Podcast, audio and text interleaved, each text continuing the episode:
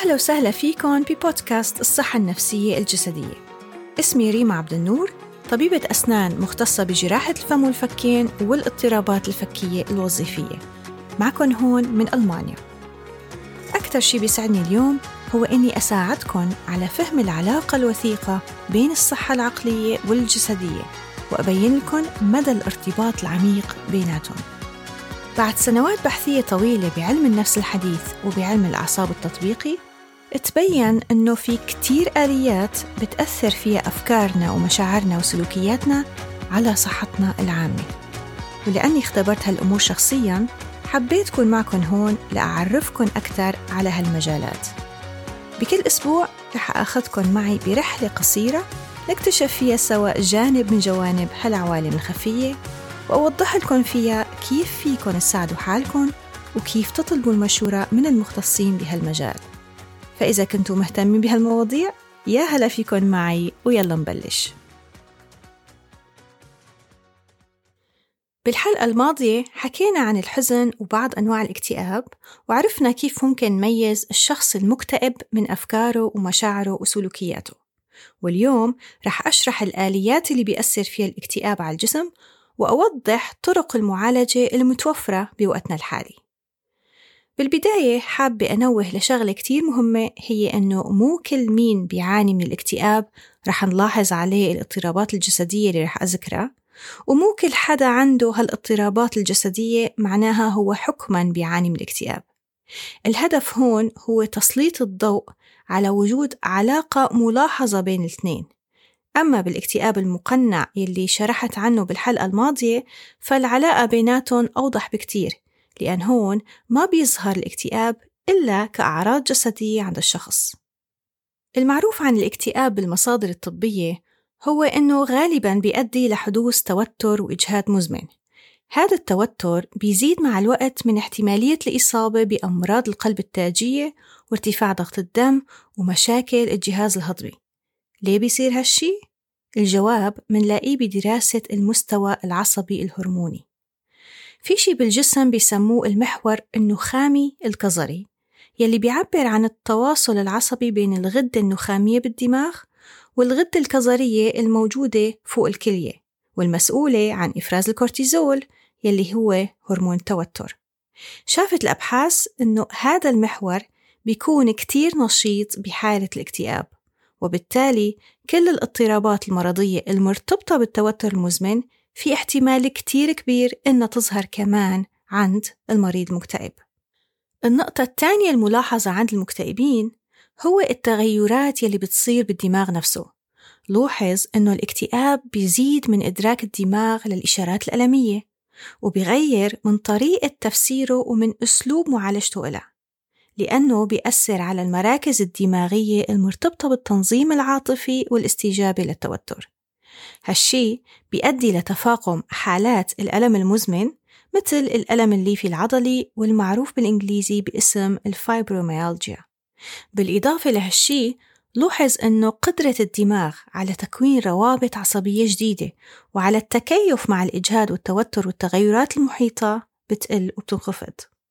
أما النقطة الثالثة اللي بتميز الاكتئاب فهي وجود اضطرابات استقلابية بتأدي لحدوث اختلال بتوازن بعض النواقل العصبية المسؤولة عن نقل الإشارات بين الخلايا.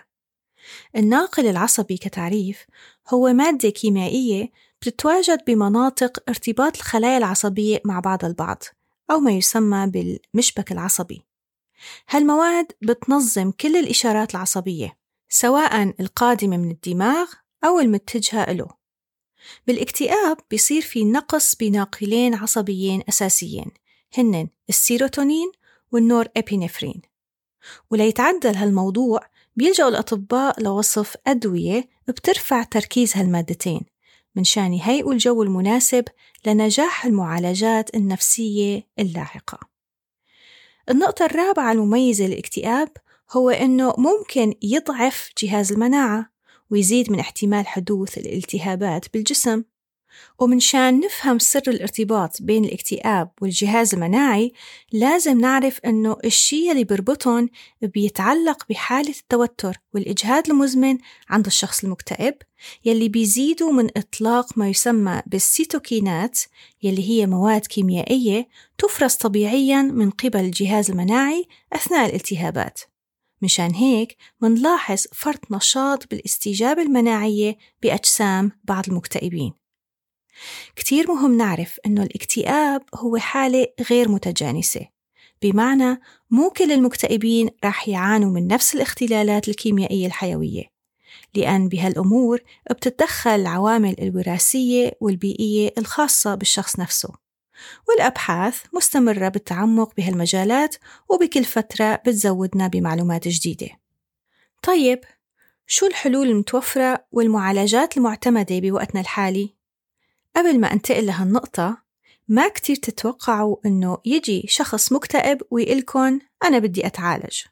بالعكس رح تلاقوه عم يتجاهل مرضه وعم تتفاقم أعراضه وتزداد حالته سوءا. لذلك كان الهدف من الحلقة السابقة هو إنكم تتعرفوا على أعراض الاكتئاب وتقدروا تلاحظوها عند الناس اللي عايشين معكم لحتى تساعدون وتوجهون لطلب العلاج النفسي. معالجة الاكتئاب بتتطلب نهج شامل براعي ظروف الفرد وتفضيلاته الخاصة وشدة اكتئابه ليتم اختيار طريقة العلاج المناسبة له وبالحالات المعقدة يفضل تواجد فريق من الأخصائيين الطبيين والمعالجين النفسيين وأخصائي التغذية ليتعاونوا مع بعضهم ويعالجوا الجوانب النفسية والجسدية بنفس الوقت. بكتير من الحالات بيكون الجمع بين المعالجة الدوائية والمعالجة النفسية هو الأفضل. طبعا بحالة الاكتئاب الخفيف ممكن يمشي الموضوع بدون أدوية لكن بدرجاته المتوسطة والشديدة فمن المفروض تدخل الأدوية المضادة للاكتئاب كخط علاجي أول لحتى تعدل من النقص الموجود بالنواقل العصبية بالدماغ مثل ما قلنا وتهيئ الجو المناسب لنجاح المعالجات النفسية اللاحقة. أما لما بيرافق الاكتئاب حالات هلوسة فبيتم وصف الأدوية المضادة للهلوسة. وطبعا لا غنى عن المعالجة النفسية الداعمة يلي بتوفر للمريض تواصل مباشر مع المعالج وبتأمن جو دافئ متفهم متعاطف ومقدر لشخصه. بتبلش مهمة الأطباء النفسيين بتوعية المريض المكتئب حول مرضه وواجبهم يفهموه أنه هالمرض قابل للعلاج. ولأن في كتير مرضى بيقولوا عن حالهم فاشلين لأنهم أصلا تعرضوا للاكتئاب فكتير ضروري يعرفوا من أطبائهم إنه هالشي مو صحيح. بالإضافة لهالشي كتير مهم يفهم الطبيب المعالج شكل العلاقات المحيطة بالمريض خاصة العائلية ويحاول يلاقي طريقة يحل فيها الصراعات الموجودة هنيك من شان يهيئ الجو المناسب لعملية الاستشفاء الخاصة بمريضه. العلاج المعرفي السلوكي وغيره من أشكال العلاج الحديث ممكن يساعدوا الأفراد على إدارة اكتئابهم عن طريق تدريبهم على تطوير عمليات تفكير وتبني استراتيجيات تكيف جديدة بتخدمهم أثناء التعامل مع الإجهاد العاطفي. هو بيساعدهم على أنه يكونوا أكثر وعيا بنوعية أفكارهم ومشاعرهم وبيعلمهم مهارات التنظيم العاطفي وكيفية إدارة النوبات أو الانتكاسات الاكتئابية ومنع تكرار حدوثها. بيستكشف هذا النهج الصراعات النفسية اللاواعية وتجارب الحياة المبكرة عند المريض وبيمكنه من اكتساب نظرة ثاقبة للأسباب الكامنة وراء اكتئابه ضمن جو داعم ومساحة آمنة لمناقشة ومعالجة كل هالأمور.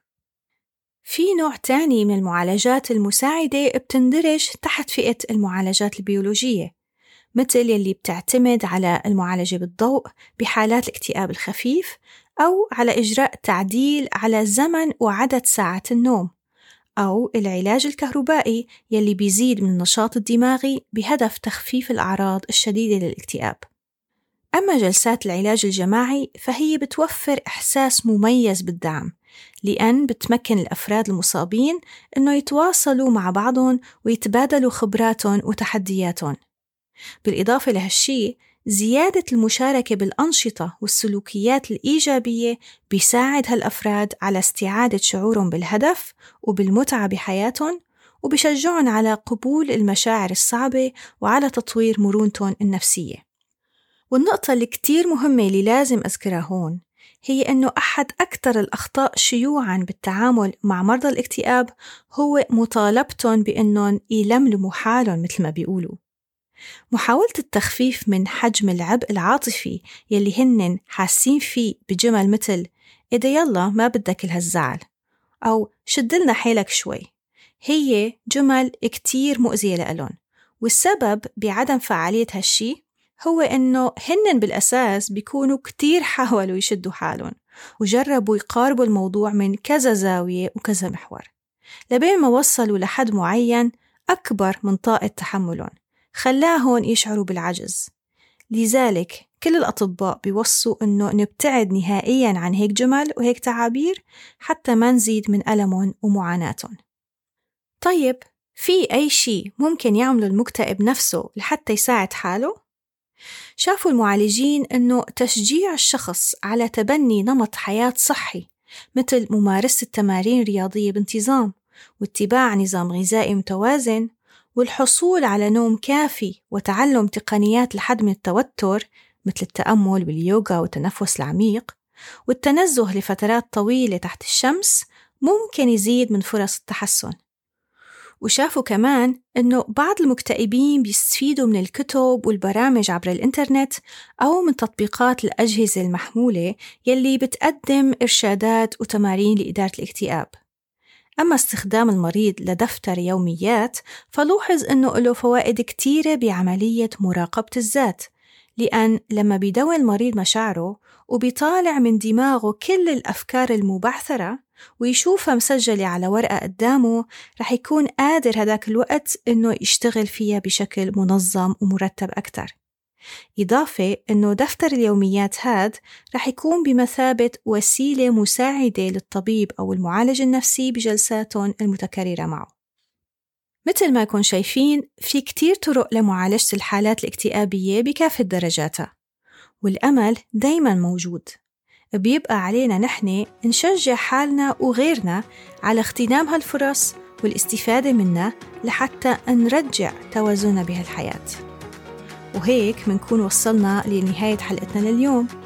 بتمنى من قلبي تكونوا استفدتوا منها.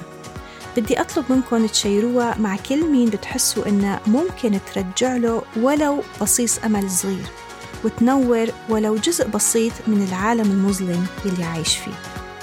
بودكاست الصحة النفسية الجسدية. كنت معكم ريما عبد النور.